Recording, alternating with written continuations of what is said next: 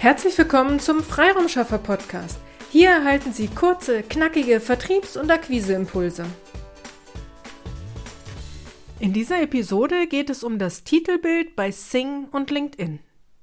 Was ist der Sinn dieser Fläche oben auf Ihrem Sing und LinkedIn-Profil? Welche in Häkchen Modeerscheinungen gibt es aktuell und wie ist meine Meinung dazu? Die ein oder andere Episode zum Thema Titelbild hatte ich ja schon gemacht.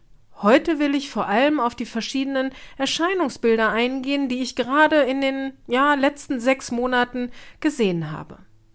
Aber bevor wir darauf eingehen, lassen Sie mich noch einmal kurz zusammenfassen, warum das Titelbild so wichtig ist und welche Informationen Sie auf Ihrem Titelbild vermitteln sollten.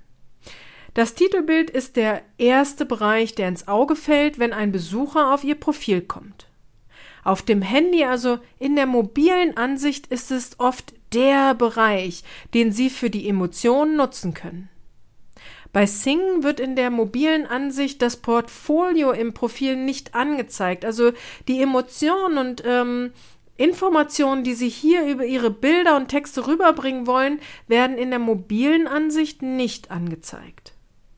Welche Informationen sollten Sie daher auf diesem Titelbild unterbringen? 2,6 Sekunden. Das ist die Zeit, die sich ein Webseitenbesucher und auch ein Besucher eines Social-Media-Profils sich Zeit nimmt, um zu entscheiden, ob er hier richtig ist. Mit diesem Wissen sollten Sie also das Titelbild unbedingt als Werbefläche für sich nutzen. Bringen Sie hier die wichtigsten Informationen unter. Welchen Nutzen bieten Sie? Welcher Zielgruppe? Das Bild, das Sie wählen, sollte eine Emotion passend zu Ihren Leistungen transportieren. Das ist also die Grundlage. Nun lassen Sie uns schauen, wie, die, wie Sie diese Informationen auf Ihrem Titelbild unterbringen. Hier habe ich in der letzten Zeit verschiedene Varianten gesehen. Variante 1 unterteilen Sie Ihr Titelbild in drei Bereiche und zeigen Sie entweder sich selbst in drei Umgebungen, also zum Beispiel, wenn Sie Speaker, Tra äh, Trainer, Coach sind, dann ein Bild von Ihnen auf der Bühne, ein Bild von Ihnen, wo Sie etwas erklären und ein Bild, auf dem man mehr von Ihnen erkennen kann.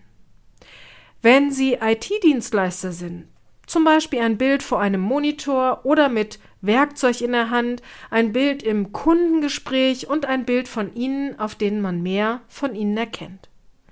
Wenn Sie Softwareentwickler sind, dann drei Bilder von Branchen, die Sie typischerweise beliefern oder Maschinen, für die Sie Software entwickeln. Also diese Variante 1 mit der Dreiteilung habe ich sehr oft gesehen und wenn es farblich einheitlich gestaltet ist, finde ich diese Variante schon recht ansprechend. Sie schafft Emotionen und man erfasst sehr schnell, worum es geht. Variante 2. Hintergrund äh, clean, also eine Farbe und dann Schrift und Banner, die erläutern, was ähm, derjenige macht und am unteren Rand des Bildes Logos von Kunden. Oder Bild zeigt eine typische Leistung, die man anbietet und der Firmenclaim steht quer über dem Bild und unten wieder Logos der Firmen, mit denen man bereits zusammengearbeitet hat. Von dieser Variante 2 habe ich gute, aber leider auch viele schlechte Versionen gesehen. Es gibt mit dieser Variante zwei Probleme. Wenn zu viel Text auf dem Titelbild steht, wirkt es sehr unruhig, überladen und man weiß nicht, wo man zuerst hinschauen soll, um alles zu erfassen. Das zweite Problem, wurden die Logos von dem Kunden freigegeben? Also dürfen Sie die Originallogos Ihrer Kunden nutzen? Wenn ja, dann wird dieses Titelbild, also dann wirkt dieses Titelbild noch bunter, weil man ja die Logofarben der Kunden dann auch noch mit auf diese Fläche bringt. Variante 3. Firmenfarbe als Hintergrund und eine kurze Aufzählung der Leistungen, die man anbietet. Oder Firmenfarbe und der Claim. Diese Variante wirkt sehr aufgeräumt, fast schon altbackend bei all den bunten Titelbildern, die gerade bei LinkedIn unterwegs sind. Ja, sie wirken vielleicht altbacken. Mir persönlich gefallen diese Titelbilder aber immer noch fast am besten, weil ich ganz schnell erfasse, worum es geht, welche Leistungen angeboten werden. Wenn Sie nun noch Ihren Firmenclaim nennen, dann weiß man gleich, ob man hier richtig ist. Also zum Beispiel, ich helfe IT-Dienstleistern bei Punkt, Punkt, Punkt, indem ich Punkt, Punkt, Punkt mache. An sich ein guter Claim, allerdings empfehle ich Ihnen nicht mit ich anzufangen und auch nicht das Wort helfen zu verwenden. Eine bessere Variante wäre, IT-Dienstleister erhalten hier Unterstützung bei ihrer B2B-Akquise. Also bitte sagen Sie unterstützen statt helfen. Es gibt im Marketing und auch im Vertrieb bestimmte Wörter, die Sie bitte vermeiden sollten, weil sie die falsche Emotionen schaffen. Ich mache gern am nächsten Mittwoch einmal eine Episode zu diesem Thema. Diese vier Wörter sollten Sie in Ihrer B2B-Akquise vermeiden. Zurück zu den Titelbildern. Bei LinkedIn können Sie auch in der ähm, kostenlos, ich glaube Basic heißt es oder Basislizenz, ähm, ein Titelbild hinterlegen. Daher nutzen Sie diese Werbefläche auch für sich. Bei Sing können Sie das Titelbild nur einfügen, wenn Sie die Premium-Version nutzen. Von den drei Varianten, also Variante 1, dreigeteiltes Titelbild, Variante 2, viel Text und Logos Ihrer Kunden, Variante 3, Firmenfarbe mit äh, Firmenclaim. Also von diesen drei Varianten empfehle ich Ihnen die Variante 1, wenn sie gut und einheitlich gemacht ist, also die drei Bilder farblich aufeinander abgestimmt sind. Ich empfehle aber auch die Variante 3 mit der Firmenfarbe und dem Firmenclaim, da ich in dieser Variante sehr schnell erfassen kann, um was es geht.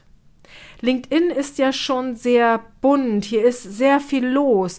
Da muss meiner Meinung nach das Titelbild nicht auch noch bunt und voll sein. Wenn Sie hierzu Fragen haben oder sich ein Feedback zu Ihrem Titelbild wünschen, dann kommen Sie jederzeit gern auf uns zu. Einfach eine E-Mail an willkommen at ihre-freiraumschaffer.de oder schicken Sie mir auf Sing oder LinkedIn einfach eine Nachricht. Wenn Sie gern Ihr komplettes Sing- oder LinkedIn-Profil überarbeiten lassen wollen, dann kommen Sie auch gern auf uns zu. Dies ist eine Dienstleistung, die wir gern anbieten. Lass sie uns einfach ins Gespräch kommen.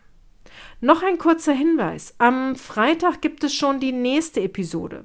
Hier werde ich eine Impulsepisode machen zum Thema Chat GPT. Da gehe ich näher darauf ein, wie man aus Marketing-Sicht diese KI nutzen kann. Wenn Sie diese Episode nicht verpassen wollen, abonnieren Sie gern diesen Podcast.